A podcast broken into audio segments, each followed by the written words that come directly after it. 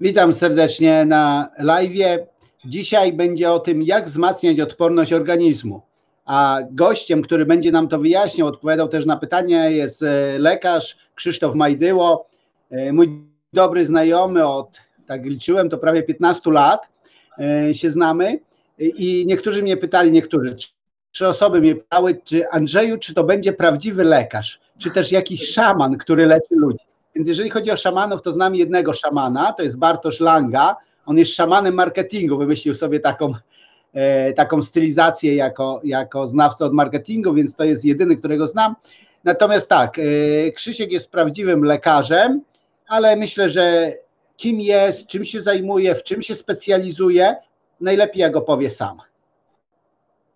Witaj Andrzeju, dzień dobry, dobry wieczór Państwu, witam serdecznie. Tak, tak jak Andrzej powiedział, jestem lekarzem.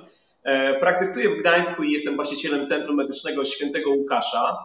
E, jako zespół lekarzy zajmujemy się głównie przewlekłymi infekcjami, e, infekcjami odkleszczowymi, wirusowymi, wpływem tych infekcji na nasz organizm, na nasz układ odpornościowy. Zajmujemy się szukaniem rozwiązań, w jaki sposób można pomóc pacjentom, stosując nowe doniesienia, nowe prace naukowe, czasami szukając niestandardowych rozwiązań. E, zajmujemy się wsparciem pacjentów, zajmujemy się czymś, co nazywamy medycyną integracyjną. To znaczy, że integrujemy z tym, co jest klasycznym podejściem, podręcznikowym podejściem, te wszystkie nowe doniesienia i możliwości, które nauka nam dzisiaj daje, integrujemy te dwie rzeczy dla maksymalnego efektu, dla maksymalnego dobra naszych pacjentów. Więc jesteśmy troszeczkę takimi ludźmi, którzy szukają rozwiązań e, w sytuacjach, kiedy nie zawsze te rozwiązania są, są dostępne. Okay, dzięki Krzysiek za, dzięki za przedstawienie się. Myślę, że Krzysztofa, jeżeli chcecie lepiej poznać, to nad tym nagraniem lub pod nagraniem, zależy z jakiego medium korzystasz, masz linki do jego strony, kanału na YouTubie, fanpage'a, więc tam masz więcej informacji. I jak na każdym live, jeżeli chcesz o cokolwiek zapytać, pytaj, nie krępuj się. E, Krzysiek jest tu po to, żeby, żeby jak najlepiej odpowiedzieć na Wasze pytania, też może trochę uspokoić, bo wielu z nas jest e, takich poddenerwowanych całą sytuacją, ale to myślę, że po kolei. E, Krzysiek, wybraliśmy temat odporność organizmu bardziej niż e, sam koronawirus. A dlaczego? E, bo to jest rzecz, na którą mamy wpływ.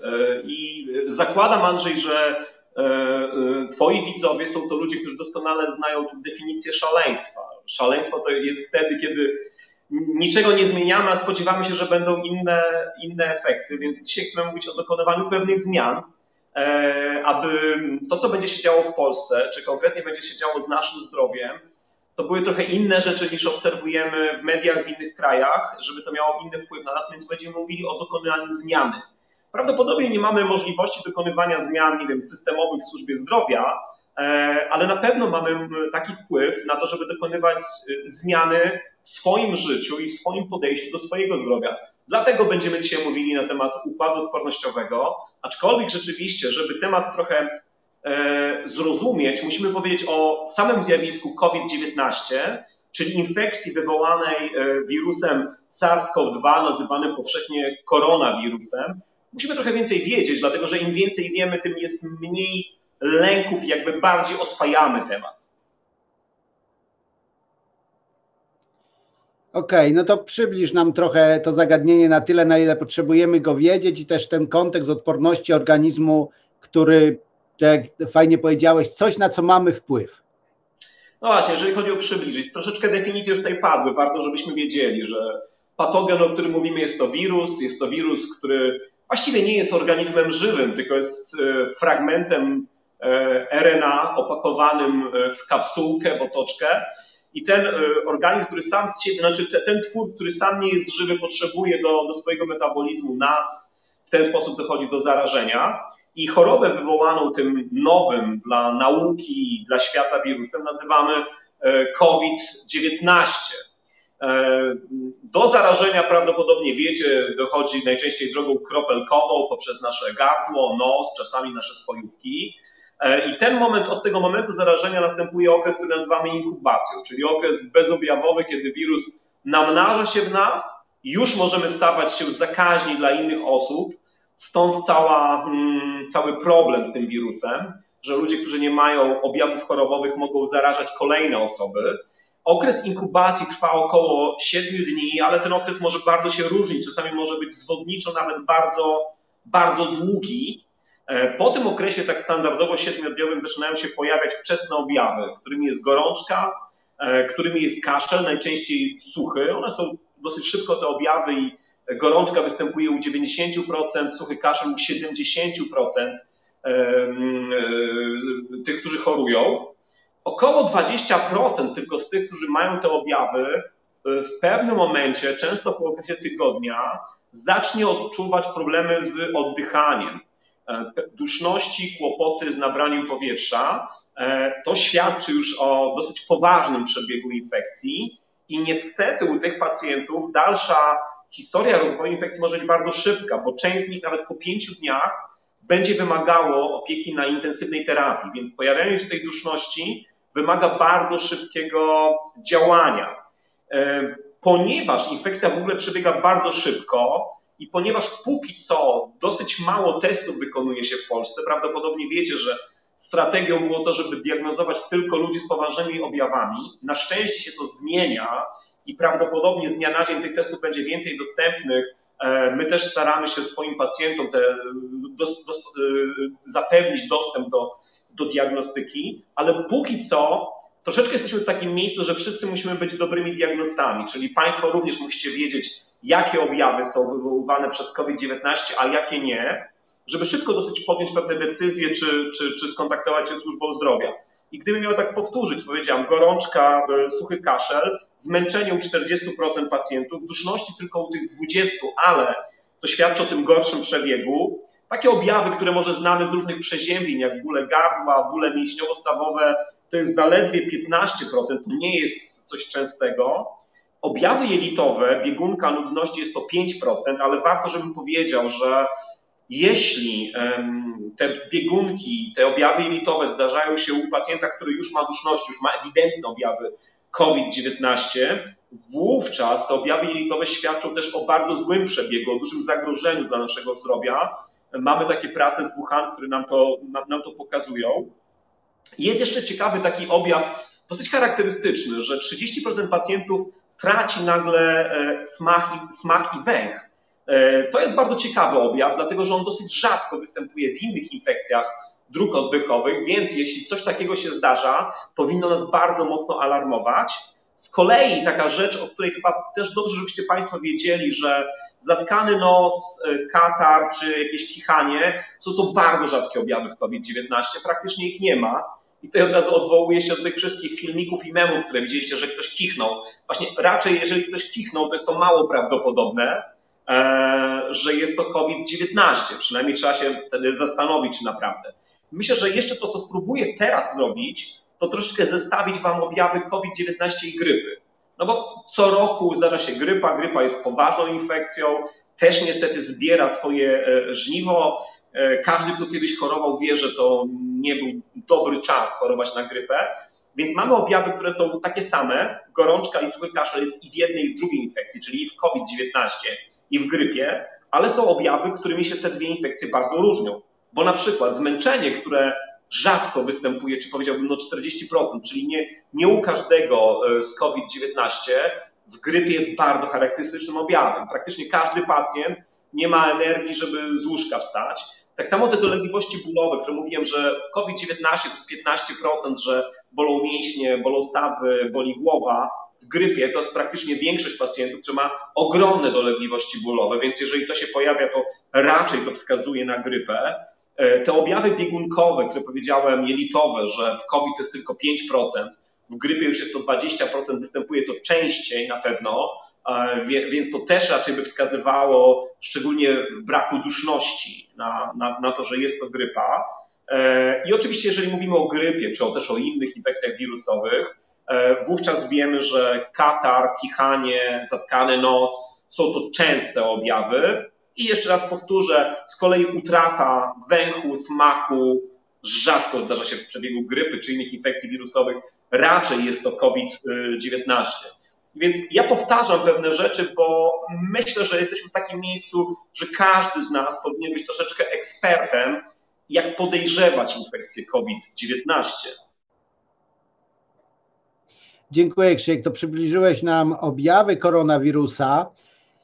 A mówiłeś o drogach przenoszenia. Jakbyś mógł jeszcze je powtórzyć i zdziwiła mnie jedna rzecz, no, czy, czy, czy na przykład takie jest podawanie ręki, kwestia klamki, na której są zarazki, w jaki sposób jest przenoszony, jeżeli mógłbyś o tym powiedzieć trochę. Znaczy, mamy właściwie dwie drogi przenoszenia. Najbardziej znana jest ta kropelkowa, czyli to w powietrzu się znajduje to wiele godzin, e, więc jeżeli ktoś był, kto jest w tym pomieszczeniu, ma infekcję i, i, i kaszle, czy e, wówczas ten aerozol się unosi, więc jesteśmy zarażeni poprzez przebywanie w tym samym pomieszczeniu, ale jeżeli naniesiemy również e, treść, na której jest wirus z jakiejś powierzchni, na nasze usta, na nasz nos czy do naszych oczu, przecież bardzo często drapiemy się po oku, coś tam sobie poprawiamy. I jeżeli nasza ręka miała kontakt z klamką, ręką innego człowieka, jakoś powierzchnią, oczywiście jest to ryzyko, że możemy przenieść tą infekcję do swojego, do swojego organizmu. Druga droga, o której też musimy też mówić chyba coraz częściej, to jest droga tak zwana mm, brudnych rąk.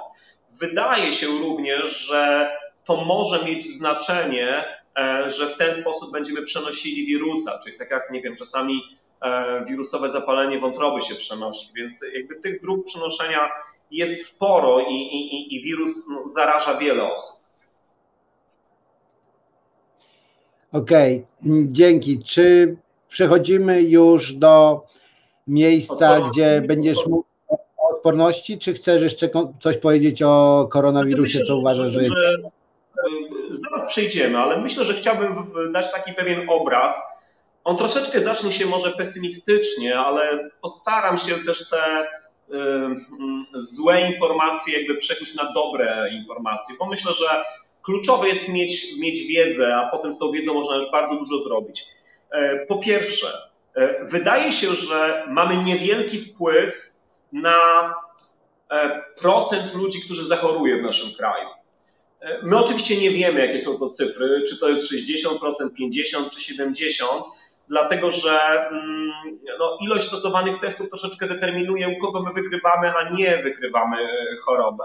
Więc wydaje się, że nasz wpływ na to, żeby zminimalizować ilość infekcji koronawirusem jest minimalny. Oczywiście musimy zachować wszystkie te procedury izolacji, e, ochrony osobistej, e, higieny, żeby chociaż troszeczkę móc wpłynąć na, na tą cyfrę.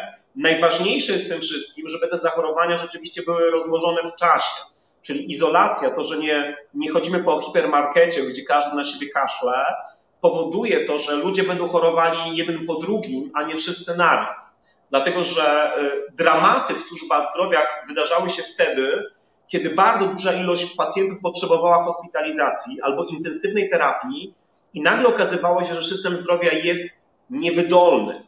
I dochodziło do tych trudnych sytuacji, kiedy nagle e, ustanawiano kryteria, kogo ratujemy, a nie ratujemy, kryteria wiekowe, czy jak słyszeliśmy prawdopodobnie z przerażeniem z Hiszpanii, kryteria użyteczności społecznej, więc to są dramatyczne rzeczy. Więc chodzi o to, żebyśmy nie chorowali wszyscy naraz i te wszystkie działania izolacji społecznej i tak dalej i higieny temu służą. Więc okej, okay, zła informacja to, że prawdopodobnie duża część jednak populacji y, no, będzie miała tego wirusa. I teraz, gdzie się pojawia w takim razie dobra informacja? Bo na to moim zdaniem mamy niewielki wpływ. Dobra informacja polega na tym, że 80% ludzi, którzy chorują, którzy mają w sobie infekcję y, wirusem SARS-CoV-2, przebieg ich choroby, czyli przebieg COVID-19 jest lekko objawowy, albo w ogóle bezobjawowy.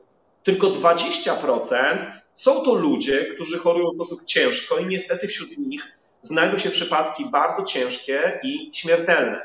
Więc tutaj to, na co mamy wpływ, to czy znajdziemy się w tej grupie 80% czy 20%, albo czy jeżeli dokonamy pewnych zmian e, w swoim stylu życia, podejściu do swojego zdrowia, czy te procenty mogą się pozmieniać? Czy może być tak, że nie wiem, 81, 82% e, ludzi w Polsce przechowuje to łagodnie, a tych ciężkich przypadków będzie trochę mniej. Jeżeli to osiągniemy, to nie tylko ma duże znaczenie dla każdego z nas indywidualnie, bo przeszliśmy chorobę bez dużego szwanku, ale będzie miało duże znaczenie dla całej populacji, bo mniej ludzi będzie potrzebowało szpitala i mniej ludzi będzie wymagało specjalistycznej e, opieki, a więc ta opieka będzie e, gotowa, będzie czekała na tych, którzy naprawdę e, potrzebują tej opieki. Więc jakby pytanie jest takie, co zrobić, żeby być w 80% łagodnego przebiegu, a nie być w 20%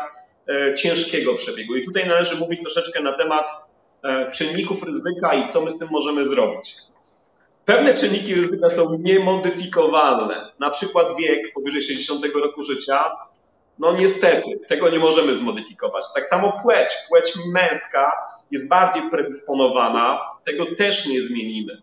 E, z kolei jest tak, że bycie palaczem już predysponuje bardziej. To jest to, na co masz wpływ. E, nie wiemy oczywiście, czy rzucenie palenia dzisiaj wpłynie na, na, na, na Twój organizm za parę tygodni, ale możesz to rozważyć. Jest wiele chorób, które predysponuje do zakażenia, do infekcji. Ja mogę o nich powiedzieć, aczkolwiek y, to też są rzeczy, na które nie masz wpływu, że masz te choroby, ale wiesz, że wtedy potrzebujesz być może właśnie diagnostyki, być może potrzebujesz dodatkowej opieki lekarskiej, być może to wszystko, co mówimy o immunologii, odporności, co dla kogoś nie ma aż takiego dużego znaczenia, dla ciebie może mieć ogromne znaczenie. Te choroby e, są to choroby układu odpornościowego. Jeżeli wiemy, że on szwankuje, to coś jest nie tak. Wiemy, że pacjenci z nadciśnieniem chorują bardziej. Wiemy o tym, że pacjenci z zaburzeniami układu krzepnięcia również chorują bardziej. Przewlekłe choroby płuc oczywiście predysponują, układu sercowo-krążeniowego generalnie czy nawet wątroby. Są to przewlekłe choroby, w których wiemy, że e, musimy bardziej być ostrożni i prawdopodobnie potrzebujemy czegoś więcej. Przechodzimy teraz do układu odpornościowego, bo jeżeli zadajemy sobie pytanie, no dobrze, część ludzi przechorowuje to ciężko, a część łagodnie, gdzie jest różnica? Różnica jest w tym, co zrobi nasz układ odpornościowy, jak będzie reagował wobec infekcji wirusowej.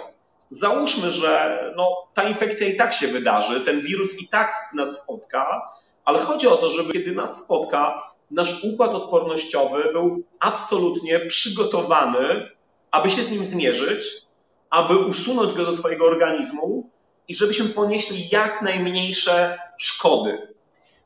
To, co musimy wiedzieć, to, że kiedy ten wirus się pojawia gdzieś w naszych śluzówkach, on dostaje się do, e, do komórek płucnych, on prawdopodobnie też infekuje nasze jelita i, i, i tutaj różne narządy jamy brzusznej, ale kiedy dostaje się do tych komórek, nasz układ odpornościowy nagle zaczyna walczyć z, zaczyna walczyć z, z infekcją. E, limfocyty, głównie limfocyty T, znajdują zakażone komórki, próbują je wyeliminować Rzucają się tam inne komórki układu odpornościowego, jak komórki NK, czyli natural killers, makrofagi, e, później jest wysłany mm, komunikat do limfocytów B, żeby produkować e, przeciwciała, potem robi się cały stan zapalny i właściwie w tych naszych płucach gdzieś wybucha wojna atomowa, która czasami oznacza, że nasz układ odpornościowy, kiedy tak mocno walczy z wirusem, może zacząć niszczyć własne tkanki. I w tym właśnie e, mechanizmie pojawia się to, co nazywamy sztormem cytokin albo bardzo intensywnym stanem zapalnym, który zagraża naszemu życiu, bo duży stan zapalny obejmuje całe płuca. I jeśli nasz układ odpornościowy będzie w stanie jakby w zarodku e, zdławić tę infekcję, czyli nie, nie pozwoli, żeby z, e, zainfekowana komórka pozwoliła na replikację potężnej ilości wirusów, zakażenie potem kolejnych komórek i żeby ta łańcuchowa mm, y, reakcja szła dalej i dalej. Jeżeli to zatrzymamy na początku, wówczas mniej komórek jest zarażony, mniej układu odpornościowego jest zaangażowanych, jest mniej tego sztormu cytokin, tego potężnego stanu zapalnego i spustoszenie w organizmie jest, y, jest mniejsze. Więc dobry układ odpornościowy, który szczególnie na początku jest w stanie zrobić dużo dobrej roboty, mm, on spowoduje, że nie będzie tej, tej, tego całego złego ciągu wydarzeń. Dobrze, i co robić z układem odpornościowym? Oczywiście mm, wybaczcie, że trzymam was w napięciu. E, I, to ja ale chciałbym... trzymam to napięcie, Krzysiek, podtrzymał to napięcie. To ja też powiem dla ludzi, którzy nie wiecie, że podobnie jak w dzisiejszym live z mecenas Krzyżowską, niestety tutaj nie widzimy się wzajemnie, więc mamy tutaj informacje od ludzi, poza tymi, którzy się witają, to Aleksandra Poloczek napisała fajna rozmowa, rzeczowo i na spokojnie. E, Grzegorz Bora napisał Andrzej, super inicjatywa, Krzyś, dobra robota, dziękuję. Także dziękujemy Wam za miłe słowa, to nam pomaga. Jeżeli macie pytania, oczywiście też piszcie. Dobrze, ale już nie trzymaj nas. Yy... Nie no, słuchajcie, no, na pewno jest tak, że trzeba zrozumieć zjawisko, żeby troszeczkę oswoić nieprzyjaciela, więc dlatego daję Wam pewne informacje i chciałbym, żebyście mieli pewne, pewne obrazy w swojej głowie. Więc dobrze, co zrobić z naszym układem odpornościowym? E, Krzysztof, ja nie przepraszam.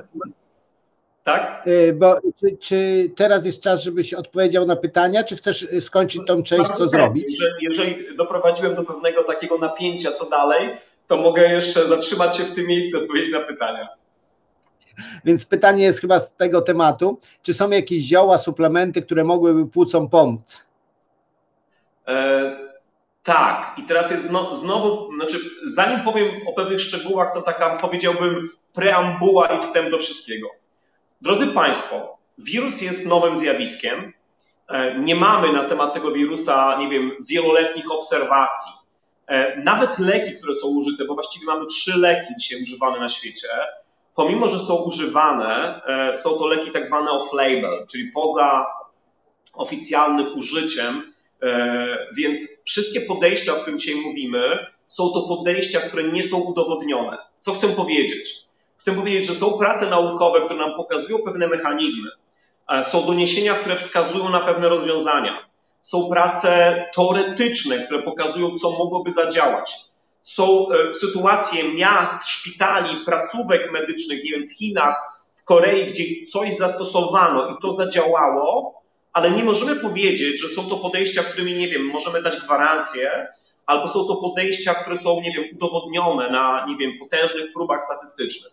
Takich rzeczy dzisiaj nie możemy zrobić. Zrobimy troszeczkę tak zwaną medycynę translacyjną, czyli z wiedzy naukowej, która jest zebrana, zrobimy szybki przeskok, co z tym mogę dzisiaj zrobić, ale nie dysponujemy oficjalnymi wytycznymi czy dużymi badaniami statystycznymi.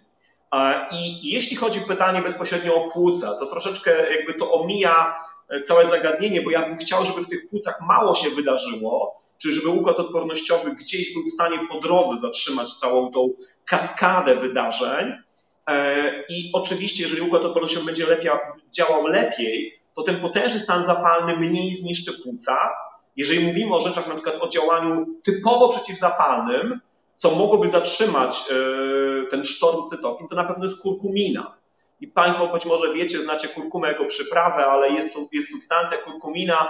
Ona niestety dosyć słabo się przyswaja e, z układu pokarmowego i wymaga specjalnych form, albo z piperdyną, albo liposomalnych, czy jakichś formuł, żeby lepiej się wchłaniały, ale są suplementy, które to zawierają, więc myślę, że na przykład to jest bardzo fajne podejście. Jeżeli mówimy o ziołach, to też mogę powiedzieć, kilka lat temu mieliśmy wirusa SARS-CoV-1, dzisiaj go nazywamy, i troszeczkę się uczyliśmy, co leczy tego wirusa. Do końca nie wiemy, czy ta wiedza sprzed x lat na temat tego, tego pierwszego korony możemy przełożyć na drugą koronę, ale tamten wirus na przykład był leczony ziołami lukrecji. Prawdopodobnie były jeszcze inne preparaty ziołowe, o których gdzieś wiemy, że one działają. Ale ja do tego będę chciał jeszcze powrócić po tym, jak już opowiem troszeczkę o tej immunologii. Czy są jeszcze jakieś inne pytania? Nie, na w tą chwilę nie, więc możemy przejść do immunologii. E, jeżeli chodzi o immunologię, to y, ja na początek zawsze mówię o znowu podejściu bardzo zdroworozsądkowym. Czyli e, podejście zdroworozsądkowe jest następujące. Co zrobić, żeby immunologia była, była lepsza? Zacznij od zmiany stylu życia. Po prostu. I zanim zadasz mi pytanie na temat, dobra, jakie cudowne suplementy czy metody działają na immunologię, to ja powiem kilka rzeczy na temat stylu życia, bo to jest e, coś, na co masz absolutnie wpływ i absolutnie wiemy, że są to rzeczy, które poprawiają reakcję naszego układu odpornościowego. I jakby pierwsza rzecz, która się tutaj kłania, to jest dobry sen. Po prostu sen. Na to nie potrzebujesz recepty, nawet nie potrzebujesz pieniędzy na to, e, na to wydać. Po prostu dzisiaj, kiedy wszyscy mamy spowolnienie takie, mamy te kwarantanny nasze, ja wiem, że w tym tygodniu Netflix obiecał, że rzuci 80 nowych filmów, ale lepszą rzeczą dla nas jest wcześniej położyć się spać, przespać 8, może 9 nawet godzin dobrego snu, obudzić się rano wypoczętym, pełnym kreatywnych pomysłów i rozwiązań, co w tym stresującym czasie mogę robić. I wtedy ten dobry sen robi kilka dobrych, fajnych rzeczy. Pomaga naszej immunologii, za chwilę to opowiem, ale też usuwa stres, który jest bardzo dużym immunosupresantem. Przewlekły stres działa jak sterydy na naszą odporność, po prostu powoduje, że układ odpornościowy nie działa. A jeśli jeszcze powiem Ci, że rano się obudzisz pełen kreatywnych rozwiązań, i nagle to, co cię przerażało poprzedniego dnia, jak sobie poradzić w tej sytuacji, nagle przyjdą genialne pomysły, no to bardzo wiele jest powodów do tego, żebyś postanowił dobrze sypiać. Jak to działa na immunologię? Słuchajcie, okazało się, że mm, limfocyty te, te, które atakują zarażone komórki, one muszą wyeliminować komórki, które zostały zarażone, żeby one nie zarażały kolejnych komórek, one najlepiej działają w czasie snu. Kiedy my jesteśmy aktywni, kiedy działamy, kiedy wszystkie hormony, neurotransmitery, wiem, pobudzenia, akcji i działania są wysoko, limfocyty nie działają. Ale kiedy my idziemy spać, one podejmują aktywność i to jest ten moment, w którym one zaczynają eliminować wirusa z naszego organizmu. Więc to jest najważniejsze, żeby bardzo dobrze się wyspać. Oczywiście wspomniałem na temat redukcji e, stresu. E, łatwiej to powiedzieć niż to zrobić ale ten stres, mm, ten sen może usuwać stres naszego organizmu.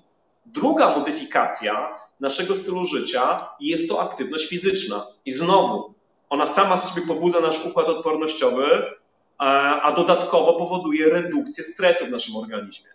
I tutaj dla każdego mogą być różne inne rozwiązania. Znowu zakładam, że być może masz więcej czasu i do tej pory nie miałeś czasu, żeby iść na spacer, dzisiaj możesz iść na spacer, y, jeżeli masz jakieś takie miejsca, gdzie nie ma tłumów ludzi, albo swoje dzieci możesz wyprowadzić, albo swojego psa, albo przejść się samemu. Może kiedyś nie miałeś na to czasu i możliwości, dzisiaj możesz robić to codziennie, szczególnie póty jeszcze jakichś zakazów nie ma, możesz korzystać. Być może możesz szarpnąć się na coś więcej, na e, zorganizowanie w swoim e, garażu siłowni, może na zakup e, jakiegoś orbitreka, może na coś więcej ale wysiłek fizyczny naprawdę ma bardzo duże znaczenie ćwiczenia dla naszego układu odpornościowego. A trzecia modyfikacja, pierwsza to sen, druga to jest jakaś aktywność fizyczna, a trzecia modyfikacja to jest lepsza dieta. Może znowu do tej pory biegłeś i brałeś, jadłeś to, co było i to, co było najprostsze, e, ale teraz wiesz, że możesz, e, nie wiem, bardziej przemyśleć wszystko i możesz sięgnąć po dietę, która jest bardziej bogata w warzywa, e, mniej cukru, mniej węglowodanów, e, wymyślić rzeczy, które będą dobre, albo sięgnąć po dobrych, e, do dobrych poradników, w jaki sposób to wszystko mogłoby działać. Kolejna rzecz oczywiście to jest suplementacja. Jeżeli chodzi o suplementację, to znowu są rzeczy, o których, o, których wiemy. Co wiemy? W Wuhan udowodniono, że ciężko przechorowywują infekcje osoby z niedoborami e, dobrych bakterii probiotycznych w jelitach.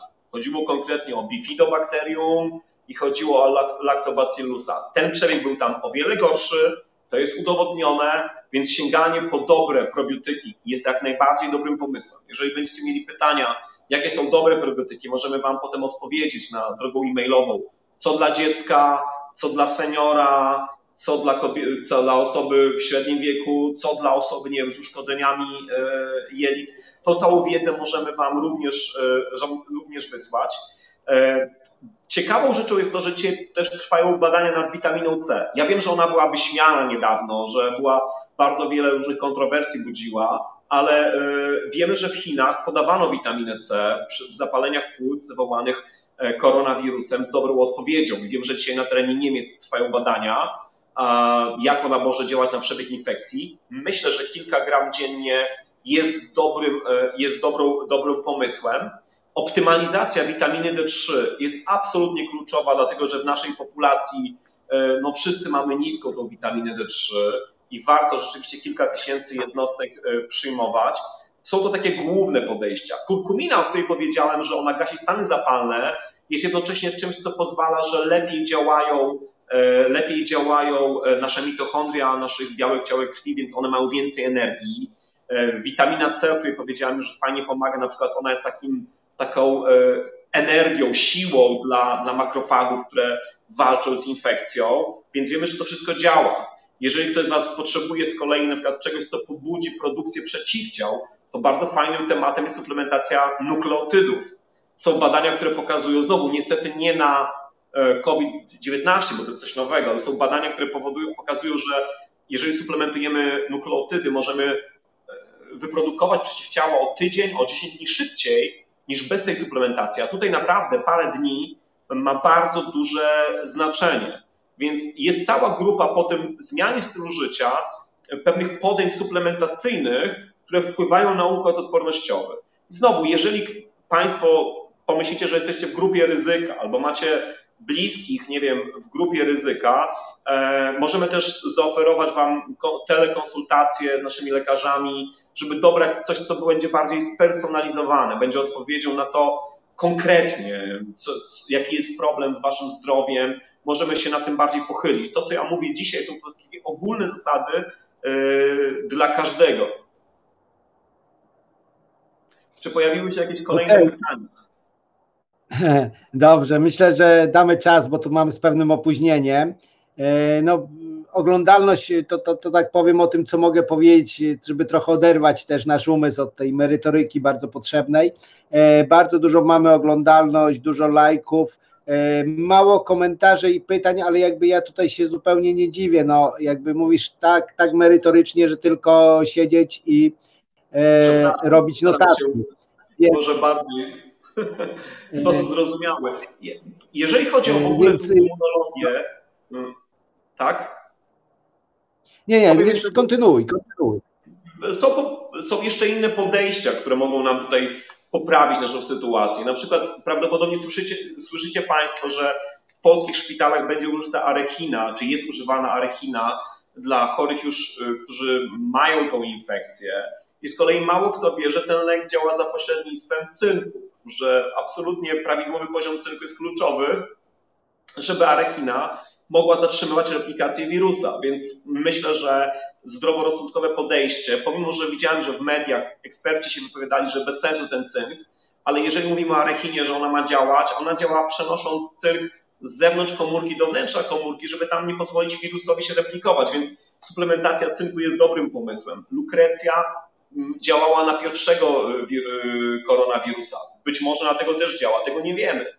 E, wiemy z kolei, że tlenek azotu e, też zatrzymuje replikację e, koronawirusa, więc u niektórych pacjentów na przykład suplementacja L-argininy, z której nasz organizm tworzy tlenek azotu, może być fajnym podejściem. Z tym, że też chcę powiedzieć, że to wymaga troszeczkę bardziej spersonalizowanego podejścia, dlatego że L-arginina dla nie wiem, człowieka schorowanego z wieloma chorobami może być pewnym obciążeniem, więc myślę, że powinno to też przejść przez jakąś akceptację lekarską. Więc tych podejść suplementacyjnych jest kilka, one zależą absolutnie od człowieka. Są rzeczy, które są ewidentnie dla każdego, czyli dobry sen, dobra dieta, e, wysiłek, e, probiotyki. Są to rzeczy dla każdego człowieka.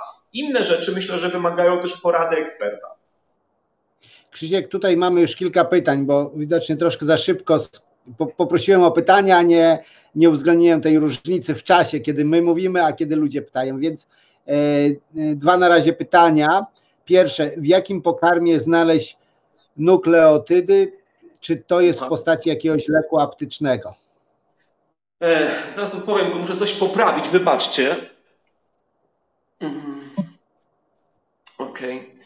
Jeżeli chodzi o nukleotydy, to y, główne źródło takiej normalnej naszej diecie to są po prostu wątróbki. Y, I też muszę niestety powiedzieć, że musimy poszukać czegoś lepszej jakości, żeby to nie były wątróbki pełne toksyn, ale coś, co ma wysoką jakość. Wówczas tam są dwie rzeczy dla nas bardzo ważne. Po pierwsze nukleotydy, generalnie wątróbki, czy generalnie można powiedzieć podroby, a po drugie jest tam lecytyna, która też współgra z tym lekiem arachiną, o którym ja, mm, słyszeliście Państwo, że te leki przeciwmalaryczne w Polsce są używane, e, dlatego że działa dosyć podobnie jak arechina, przenosząc jony cynku z wnętrza, z zewnątrz komórki do wewnątrz, więc masz tam i lecytynę i masz nukleotydy w czymś, co jest smaczne, zdrowe, należy do polskiej, tradycyjnej kuchni, więc to jest to. Jakie była druga część pytania? Czy to jest w postaci leku aptecznego? E, nukleotydy mogą być suplementacją. E, my nimi dysponujemy. Może to jest taka trochę nowość, ale jest, są, są dostępne, możecie, możecie Państwo poszukać. E, ja w ogóle na końcu chcę, chcę powiedzieć, że jeżeli macie pytania, to nasz e-mail info małpa czyli kontakt do, naszej, do naszego biura, do naszej informacji, możemy Wam tam rozesłać wszystkie informacje. Więc na info małpa świętyłukasz.pl możemy Wam wysłać również informacje o kolejnych nie wiem, źródłach, pomysłach, rozwiązaniach. Także nad tym nagraniem lub pod nagraniem, zależy gdzie oglądasz, masz wszystkie linki yy, i tam znajdziesz kontakt na pewno i wiele wartościowych informacji. Yy, tu jeszcze jedno jest pytanie. Tak. Dzień dobry. Czy możecie powtórzyć kategorię probiotyków, które są dobre w walce z wirusem? Znaczy to, co wiemy z Wuhan, że muszą być tam dwie grupy, dwie grupy bakterii. One są dosyć klasyczne, bo chodzi o bifidobakterium i o lactobacillus. Jednak znowu, żeby do, podobierać je odpowiednio, bo ta informacja jest bardzo ogólna, mamy troszeczkę inne zestawienia dla dzieci, dla seniorów, dla ludzi w średnim wieku, więc też możemy takie su sugestie Państwu za, y, wysłać. Jeżeli jednak y, macie pod ręką, macie możliwość jakiejś dobrej jakości probiotyk, który zawiera e, bakterie z tych dwóch grup, czyli bifidobacterium i lactobacillus, to jest to dobre rozwiązanie. Mhm. Dobrze. E, w tej chwili nie widzę żadnego innego pytania, więc możesz przejść do kolejnej części. Kolejna część. Chciałbym chyba zostawić, jakby zostawić taki główny obraz Obraz jest taki. Mm, większość populacji, nie wiemy w procentach, ale większość populacji będzie miała kontakt z tym wirusem, czyli zostaniemy zainfekowani i prawdopodobnie mamy na to niewielki wpływ. Z kolei mamy kolosalny wpływ na to, jak będziemy, e, będzie ta infekcja przebiegała w naszym organizmie i musimy się na tym skupić, żeby dobrze wykorzystać paradoks tego, tego czasu, że nie pracujemy, mamy kwarantanny, jesteśmy w domu, polega na tym, że to, co jest złe, możemy przekuć na dobre rozwiązania. Czyli dzisiaj rzeczywiście możesz sobie poz, poz, pozwolić na rzeczy, na które prawdopodobnie parę tygodni ciężko byłoby ciebie namówić. Czyli możesz spać długo, możesz codziennie iść na spacer, możesz bardziej przemyśleć swoją dietę, pójść do swojej kuchni i naprawdę odgrzebać książkę kucharską, zacząć robić coś dobrego i wartościowego, E, w swojej kuchni, to wszystko może spowodować zmniejszony stres. Możesz więcej czytać książek, rozmawiać z bliskimi, zastanawiać się i poziom stresu może spadać. I to jest bardzo prosta i naj, naj, najprostsza i najfajniejsza inwestycja w nasz układ odpornościowy. Jeżeli należysz do grupy ryzyka, na pewno probiotyki, na pewno witamina C, na pewno optymalizacja witaminy D3, e, na pewno są różne podejścia Mm, suplementacyjne. Tutaj padało pytanie o zioła i może powiem w ten sposób. Nie wiemy, co działa na SARS-CoV-2, ale wiemy, że jeżeli ta infekcja przebiega w organizmie, to bardzo łatwo do, może dojść do nadkażenia czymś innym, tak zwanej superinfekcji.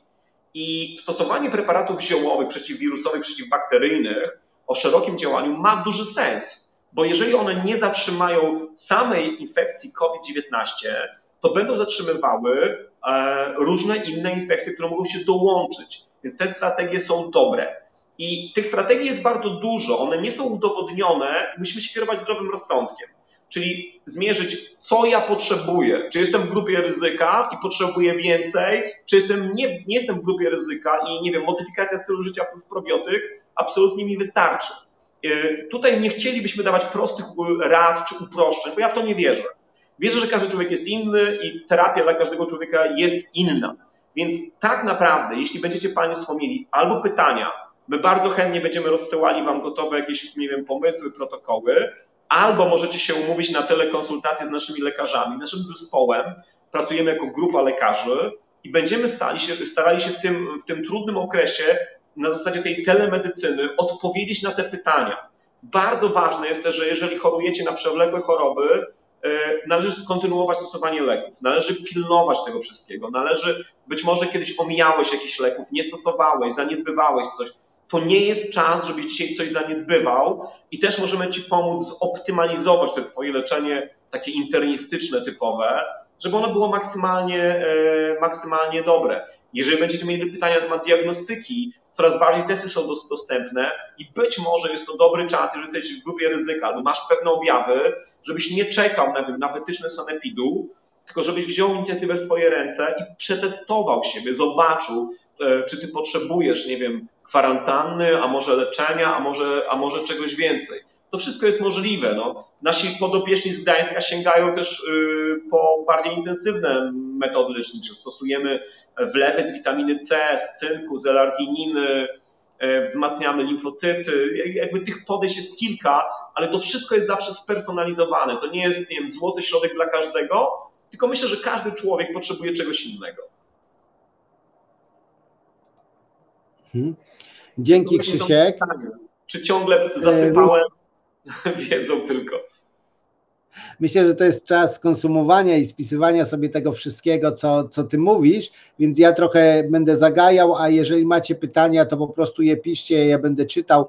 Tutaj e, Mariusz, który pytał o powtórzenie kategorii probiotyków, napisał, że dziękuję za to, że, że za odpowiedź.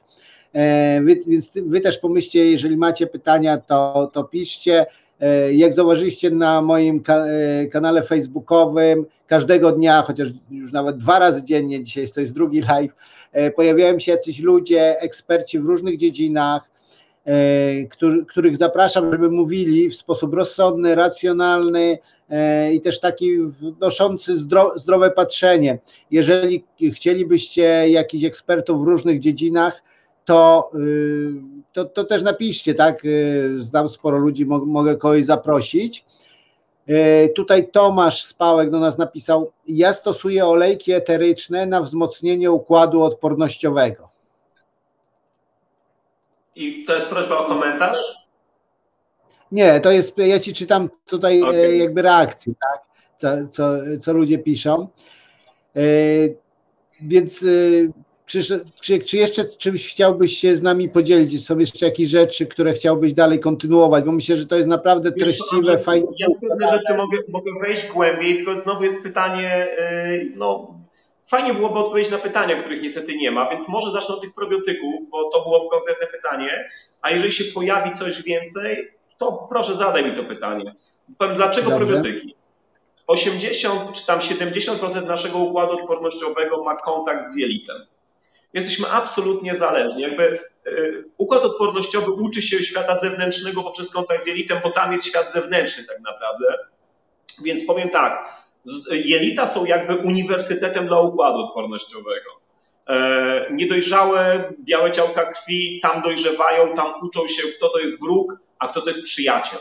A więc to, co dzieje się w jelitach, ma absolutnie kolosalny wpływ na, znaczy, na działanie naszego układu odpornościowego. I bakterie probiotyczne, dobre bakterie probiotyczne, które robią dużo dobrych rzeczy, bo produkują witaminy, y, są odpowiedzialne za wzmacnianie naszej y, odporności, na y, detoksykację, na wpływ na nasze neurotransmitery, również na nas nastrój, sen, jakby samopoczucie, na wszystko, one również mają bardzo duży wpływ na układ odpornościowy. Więc przy tych niedoborach bakterii, które nam stymulują układ odpornościowy, absolutnie mamy problemy z układem odpornościowym. A dzisiaj jest prawda jest taka, że praktycznie nie ma ludzi ze zdrowym mikrobiomem jelitowym, dlatego że to, co jemy, tempo, w którym żyjemy, toksyny, które Mogę są gdzieś... przerwać? Hmm?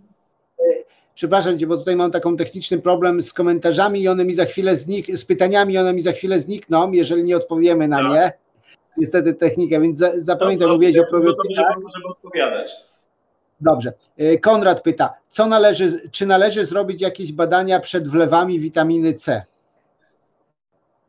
E, znowu, to jest pytanie o dawkę. Dawka kilkugramowa nie jest dawką, która jest mm, tak zwana dawka e, antyoksydacyjna, nie jest dawką, która byłaby dawką, nie wiem, niebezpieczną. Oficjalne zalecenie mówi tylko, żeby badać co pewien czas nerki. Z kolei, jeżeli mielibyśmy, i to były dawki, które działały zapobiegająco, czy, czy w Chinach były używane w zapaleniach płuc. E, z kolei, jeżeli były cięższe powikłania z COVID-19, te, te, te dawki kilkugramowe witaminy C nie działały. Prawdopodobnie powinny być wtedy użyte duże dawki, większe, powyżej 10 gram. My nazywamy je prooksydacyjne, one mają bezpośrednie działanie przeciwkowirusowe, przynajmniej na inne wirusy, tutaj dokładnie nie wiemy, ale jeżeli mamy używać te duże dawki, to jest badanie, które się robi uwaga, przepraszam, ta nazwa jest bardzo skomplikowana, wybaczcie mi, nie ja ją wymyśliłem, glukozo-6-fosforodehydrogenaza. Więc glukozo-6-fosforodehydrogenaza jest to badanie, które trzeba zrobić. Jeżeli jest za niskie, to używanie witaminy C w dużych dawkach jest niebezpieczne i nie powinno być stosowane. Dobra, dzięki. Mamy pytanie od Gosi, dwa pytania. Gosia pyta tak, co w sytuacji, gdy się przeszło wiele lat temu poważne choroby płuc i ma się zwłóknienia w płucach? Czy osoba z trwałymi zmianami w płucach zakazi się koronawirusem? Znowu, zakażenie jest myślę, że niezależne od tego, ale przebieg może być gorszy. Tutaj się zgadzam i na pewno taką osobę traktowałbym jako grupę z, z gru, y, pacjenta z grupy ryzyka. Na pewno bym, bym stosował witaminę C, substancje przeciwzapalne naturalne, takie jak y, właśnie kurkumina czy polifenole, używałbym je zawczasu. Na pewno zoptymalizowałbym poziom cynku, stosowałbym e, około 50 mg dziennie e, cynku. Na pewno stosowałbym kilka, e, kilka tysięcy jednostek witaminy D, najchętniej z minerałami, żeby ona działała, albo z czymś, co nazywamy vitamin D binding protein.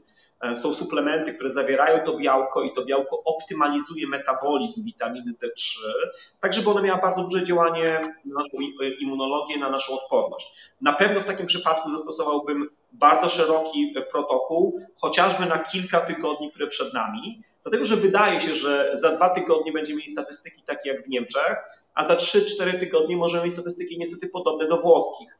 Więc myślę, że miesiąc do przodu należałoby zaplanować dosyć y, intensywną suplementację u, u takiego człowieka. Okej, okay, mamy kolejną grupę pytań. Tomasz i Gosia pytają.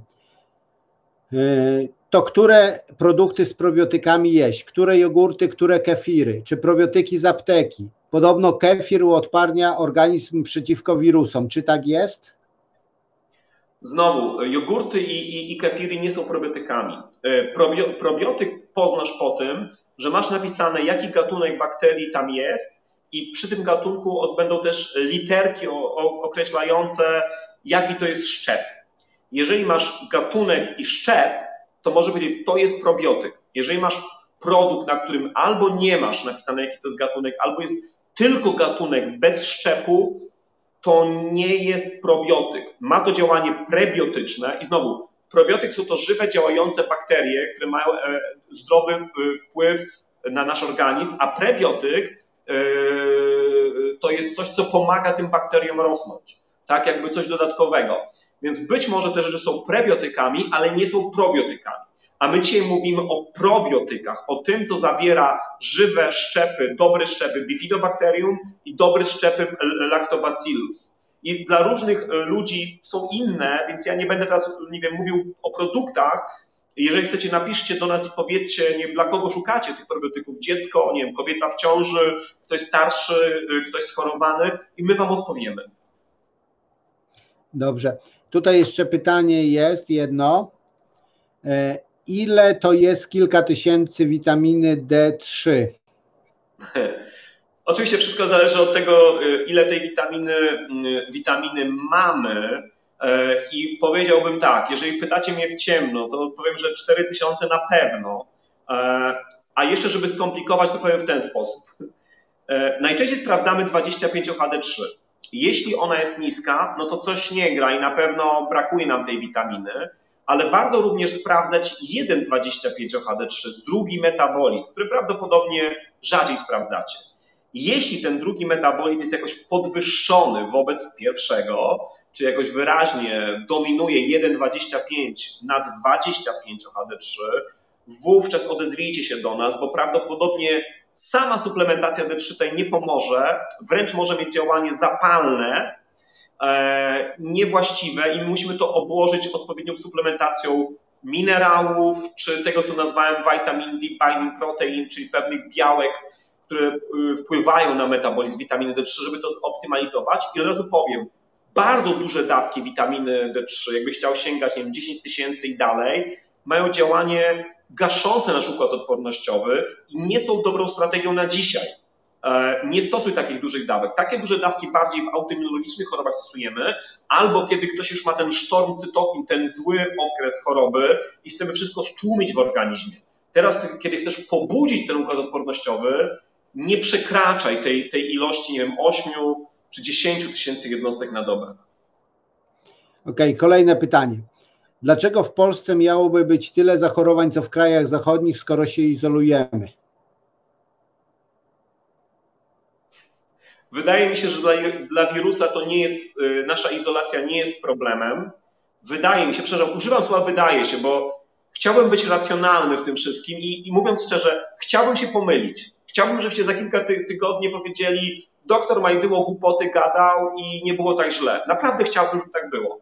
Ale muszę założyć ten gorszy scenariusz. Tak nauczyłem się w medycynie, że załóż, że jest gorzej, a najwyżej potem się fajnie rozczarujesz pozytywnie.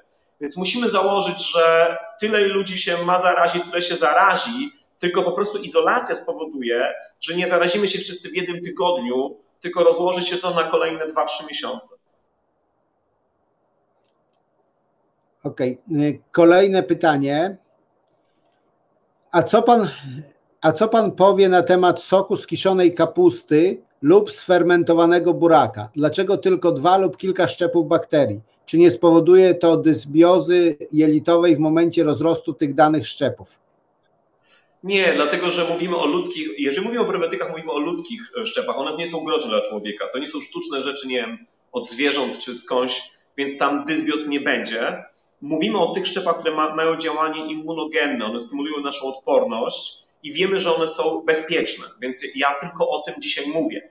Jeśli mówimy o kapuście, y, to nie jest probiotyk, to jest prebiotyk. Oczywiście bardzo ważny, poza tym, że da witaminę C, to sprzyja dobrym bakteriom, żeby rosły w naszych jelitach. Jeżeli mówimy o burakach, to dodatkowo powiemy o jakichś polifenolach i w ogóle fajnym działaniu y, na nasz organizm jeszcze w innych mechanizmach, więc to są absolutnie dobre rzeczy, ale nie, nigdy nie powiem, że są to rzeczy, które y, wystarczą zamiast probiotyków to wiemy o tym, że sytuacja, kiedy szczególnie mamy deficyty y, immunologiczne, są to sytuacje, w których brakuje czegoś. Oczywiście jesteśmy w stanie również sprawdzić mikrobiom jelitowy. My na bieżąco robimy tego typu badania E, możemy wiedzieć, jakich bakterii brakuje, albo czy jakieś złe bakterie są w jelitach, też możemy to wiedzieć, tylko niestety to będzie trwało 10 dni czy 2 tygodnie, zanim taki e, wynik dostaniecie Państwo. Wy możecie go również zamówić z, naszy, z naszego sklepu internetowego e, jakby online, bo dostaniecie próbkę, zestaw do zebrania próbki, informacje, co z tym zrobić i rezultat będziecie mieli w domu, więc możecie oczywiście to, też to zrobić. Wtedy laboratorium da sugestie, które probiotyki na ten konkretny problem byłyby optymalne. Ja kocham zindywidualizowane podejście, spersonalizowane, więc oczywiście to jest bardzo dobra rzecz, tylko to oznacza dodatkowy koszt i dodatkowy czas. Okej, okay, kolejne pytanie. Mieszkam w Warszawie, ale pracuję zdalnie i miałabym możliwość wyjechać na kilka tygodni w góry na czas tej pandemii. Czy w górach będę bezpieczniejsza niż w Warszawie? Prawdopodobnie tak, a na pewno mniej zestresowana.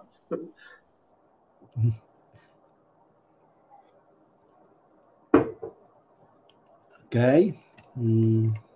Więc można w te góry zabrać probiotyki, witaminy, dobrą książkę e, i rzeczywiście znikać e, tam, żeby trochę uwolnić się od stresu.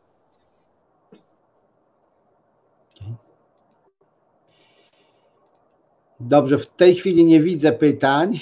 Też tutaj widzę, że raczej y, ta nasza aplikacja dostarcza mi pytania takimi rzutami, czyli domyślam się, że piszecie y, co jakiś czas, a co jakiś czas ja dopiero otrzymuję powiadomienia. Więc y, Krzysztof, mówiłeś o probiotykach, czy chcesz coś jeszcze kontynuować i w tym czasie będziemy czekać na kolejne pytania? Na jakimś etapie przerwaliśmy tą opowieść, ale opowieść polega na tym, że dobre probiotyki mają działanie immunogenne. One po prostu stymulują nasz układ odpornościowy. I to od razu może nawet nie nie tyle stymulują, co modulują, bo w sytuacji, kiedy mamy albo alergię, albo autoimmunologiczne jakieś zachorowania, czyli jakby nadreaktywność układu odpornościowego, to probiotyki potrafią to wszystko wyciszyć, a w sytuacjach, kiedy ten układ odpornościowy działa za słabo, one potrafią go pobudzić.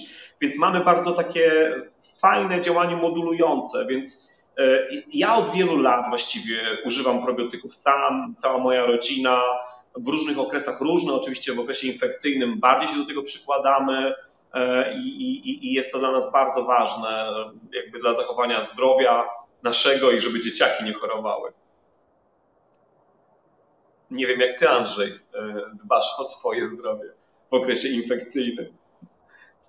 Ja y, często wymieniam SMS-y z zaprzyjaźnionym lekarzem, co bardzo o. rozwija mój I intelekt, poprawia poczucie, tak.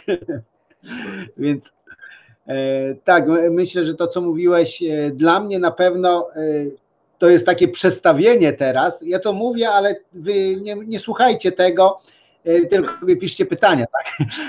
Więc dla mnie na pewno jest to, to, wiele tych rzeczy, które mówiłeś, to jest dla mnie normalnie to by był czas bardzo intensywnych wyjazdów. A teraz jest czas. Tak, że większa aktywność jest teraz siedząc tutaj, ale tak właśnie, mamy ogród, mamy, wychodzimy z chłopakami, były takie dni, że było naprawdę ciepło, już taka jakby dobra wiosna, tak, e, mam swój orbitrek, e, mamy jakieś grono znajomych, przyjaciół, e, więc no, te, te wszystkie rzeczy zdroworozsądkowe, których mówiłeś które też widzieliśmy się chyba miesiąc temu, też y, to już nie w tym kontekście akurat koronawirusa, ale ogólnie rozmawialiśmy, że to ma sens. Mhm. E, dobrze, więc y, to, to jest to ode mnie, a tutaj mamy od Justyny pytanie, bardzo osobiste. Jakie probiotyki stosuje pan doktor? Dobra. E, ja najczęściej stosuję omnibiotyk szóstkę, on pobudza odporność.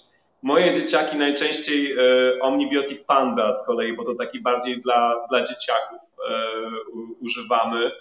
Więc to są takie dwa naj, najczęstsze, bardzo dobrej jakości, z wieloma pracami naukowymi. Ja je bardzo lubię i bardzo, bardzo ufam i dobrze się na nich czuję. Przepraszam, to już jest jakby no, o konkretnym produkcie powiedziałem. Okej. Okay. Teraz tak, Robert pyta, Y, ostatnio pojawiła się wiadomość, że woda z cytryną i odrobina sody oczyszczonej pomaga. Czy to prawda? Niestety nie mam pojęcia, czy, czy to pomaga i nie, nie wiem, czy jakiekolwiek dane istnieją na ten temat. Na pewno cytryna zawiera witaminę C, o której mówiliśmy, że jednak warto ją stosować i wiemy, że pomagają naszym makrofagom walczyć z infekcją. To jest na pewno ta rzecz. Z kolei być może troszeczkę odkwaszenie organizmu też jest bardzo ciekawe, z tym, że ten wpływ pH, na pH naszego organizmu możesz osiągnąć bardzo prosto, nie jakoś sodą, która tam, nie wiem, może ci różnie na żołądek wpłynąć, ale po prostu tym, żeby w diecie było mniej cukru, mniej mąki, nie ma, bez alkoholu i żeby w tej diecie były warzywa. Wtedy osiągniesz ten fajny też e, efekt na pH, na odkwaszenie swojego organizmu w sposób no, bardzo zdrowy i bardzo taki pożyteczny. Okej, okay. tu jeszcze y, Małgorzata się dopytuje y, o te góry i Warszawę, pamiętasz? E, tak. Ale chodzi mi o to, czy szybciej bym się zaradziła w Warszawie niż w górach. Chodzi mi o zagęszczenie ludności i smog w Warszawie, nie chodzi mi o czynniki stresogenne. Jak najbardziej. Przepraszam, bo ja bardzo szybko przyszedłem do tego stresu, ale tak, y, zagęszczenie ludności oczywiście ma duży wpływ na ryzyko zakażenia, bo zakażamy się jednak od innego człowieka więc absolutnie te góry brzmią tutaj bardzo ciekawie, a smog ma duży wpływ na e, funkcję jednak e, naszego tutaj śródbłonka oddechowego, naszych płuc, więc myślę, że wymiana tego powietrza e, na jakieś świeższe jest też bardzo fajną inwestycją w płuca. Tutaj mogę powiedzieć, że w Gdańsku też nie mamy smogu, a ceny wynajmu nieruchomości bardzo tanieją. Jeżeli ktoś planuje kwarantannę, możecie zaplanować również w Gdańsku. Okej, okay, i blisko będzie do e, doktora Majdyło. Można spać do przychodni na, na kroplówkę z witaminy C, albo cynku, albo na konsultację. Okej. Okay. Mm, no, zbliżamy się już do godziny naszego live'a. E, nie wiem, Krzysztof, bo w sumie umawialiśmy się na godzinę, więc jeszcze chwilę możemy tutaj być. Jeżeli macie pytania, to piszcie. E, natomiast myślę, myślę, że tutaj dużo rzeczy, które powiedzieli, yy, y, okej, okay. jeszcze, jeszcze Gosia tutaj dopytuje, więc y, dajmy jej przestrzeń. Mhm. Co w sytuacji, kiedy osoba, która ma trwałe zmiany w płucach po przebytej infekcji, ale na co dzień na nic nie choruje i jest odporna? Czy koronawirus może doprowadzić taką osobę nawet do śmierci? Oczywiście tak postawione pytanie niestety zmusza nas do odpowiedzi, że tak, dlatego że my do końca też nie wiemy, jak to jest, że w przypadku pewnych ludzi kończy się e, infekcja bardzo dramatyczną, u niektórych nie. Mamy pewne grupy ryzyka, ale wiecie, to jest tylko statystyka. Co dzieje się u konkretnej osoby, tego nie wiemy.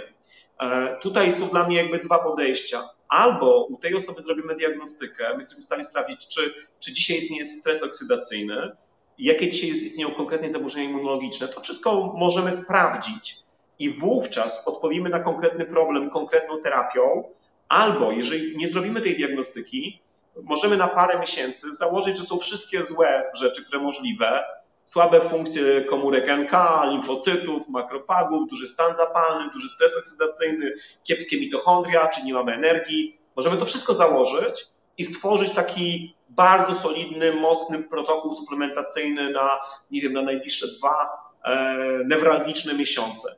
I tutaj znowu y, no, no, będę odsyłał do tego, żeby z nami się skontaktować i w tej takiej trudnej sytuacji myślę, że bez konsultacji lekarskiej nie byłoby tutaj mądrze dawać jakieś takie e, zdroworozsądkowe rady. E, lepiej umówmy się, lepiej zastanówmy się nad diagnostyką i, i naprawdę rozpiszmy jakieś postępowanie.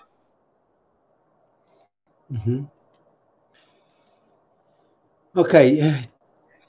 Jeżeli będą jakieś pytania, to ja przeczytam, a mm, zbliżając się już powoli do końca, e, czy dużo tutaj przekazałeś wiedzy, też e, pewne rzeczy powtarzałeś, no jakby to jest normalne, tak, e, żeby, żebyś nam się utrwaliło. Czym chciałbyś zakończyć takim podnoszącym na duchu? Myślę, że wszystko, co mówiłeś, było podnoszące na duchu, pokazywało. Absolutnie dla większości z nas e, ten okres nie będzie jakby strasznym e, okresem dla naszego zdrowia. Bardzo dużo jest w naszych rękach i absolutnie wierzę, że bardzo proste modyfikacje, nie wiem, e, stylu życia i tak dalej mogą mieć kolosalny, dobry wpływ na nasze zdrowie. Spróbujmy to, co takie trudne, ciężkie, dramatyczne przekuć na sukces i na coś pozytywnego, czyli to, co mówiliśmy o tym, o tym stylu życia. Spróbujmy, nie wiem, dokonać pewnych mm, modyfikacji, podejścia naszego zdrowia w tym kryzysowym okresie, które będą takim plusem na przyszłość, taką fajną inwestycją na okres już po epidemii.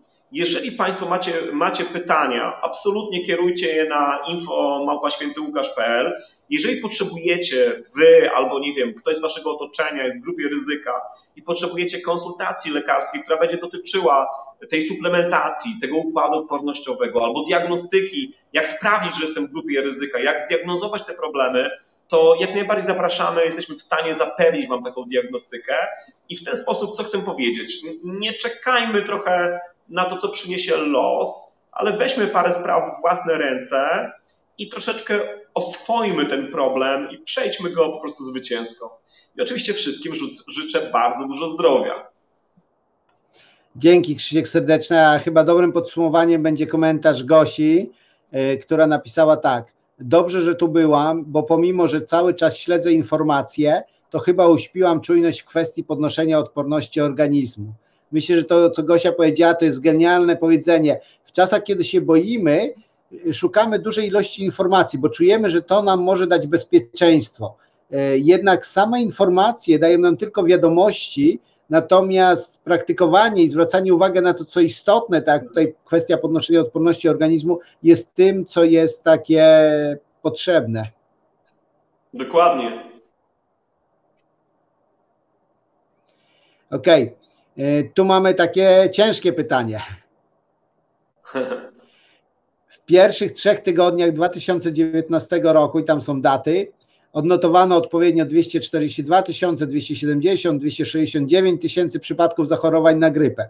Przypominam, że żaden wirus nie był tak testowany wcześniej jak koronawirus. Jak Pan się odniesie do porównań zachorowań na grypę, a zachorowalności na koronawirusa obecnie? Mm, nie za bardzo rozumiem pytanie. W jaki sposób mam porównać te infekcje? Próbuję patrzeć na to pytanie. Są różnice między tymi dwoma infekcjami, bo, jakby przy grypie nie mamy sytuacji, że aż tyle procent zachorowań kończy się dramatycznie. Tak nie jest. Te 20% to jest coś bardzo dużego. Przy grypie nie jest aż taka duża zaraźliwość. Jeden chory nie zaraża tylu ludzi, więc nie mówimy o tak potężnych populacjach, które widzimy w takich krajach jak Włochy i Hiszpania. Więc oczywiście co roku grypa zbiera krwawe żniwo, złe żniwo, ale to, co dzieje się teraz, czy to, co wydaje mi się, że będzie przed nami w Polsce, jest nieporównywalnie większym zagrożeniem e, COVID-19 niż grypa. Nie wiem, czy do końca odpowiedziałem na pytanie, ale to jest mój komentarz. Dobra, tu Konrad doprecyzowuje, ale nie wiem, czy to chodzi o ilość zachorowań. No tak, no, y, chorują setki ludzi na grypę, a prawdopodobnie są znowu niezdiagnozowane do końca, więc jest, y, znaczy y, um, umiera może nie wiem, 100 czy 200 osób, trzeba dać statystyki, e, a prawdopodobnie więcej, bo diagnostyka też tutaj, statystyki nie są idealne ale to, co widzimy z COVID-19, jest to o wiele większy problem, tym bardziej, że jeszcze nie wiemy, jaka jest przyszłość przed nami. Okej. Okay. Dzięki. Nie wiem, czy coś tu jeszcze jest. Dobra. E, okay. tutaj Justyna do nas pisze. Też. E, Dziękuję za mobilizację do konkretnego dbania o swoją odporność. Dużo zdrowia dla panów. Dzięki. Dziękujemy, przyda się. Dobra, no to co? Chyba wszystko. Wyczerpaliśmy temat. Nie, a wyczerpaliśmy słuchaczy. Też mam nadzieję, że nie, ale te najważniejsze rzeczy, e, niezależnie od naszych poglądów na koronawirusa, i tak dalej, bo wiem, że tu mamy pewnie różne, jak różni jesteśmy i mamy do nich prawo. Natomiast samo dbanie o odporność jest na pewno ważną wskazówką, niezależnie od wszystkiego. Dokładnie. Dzięki Krzysztof i pozdrawiamy dziękuję serdecznie. Państwu, dziękuję Andrzej, dziękuję za cierpliwość i proszę wybaczyć mi to całe e, branżowe słownictwo. Okej. Okay.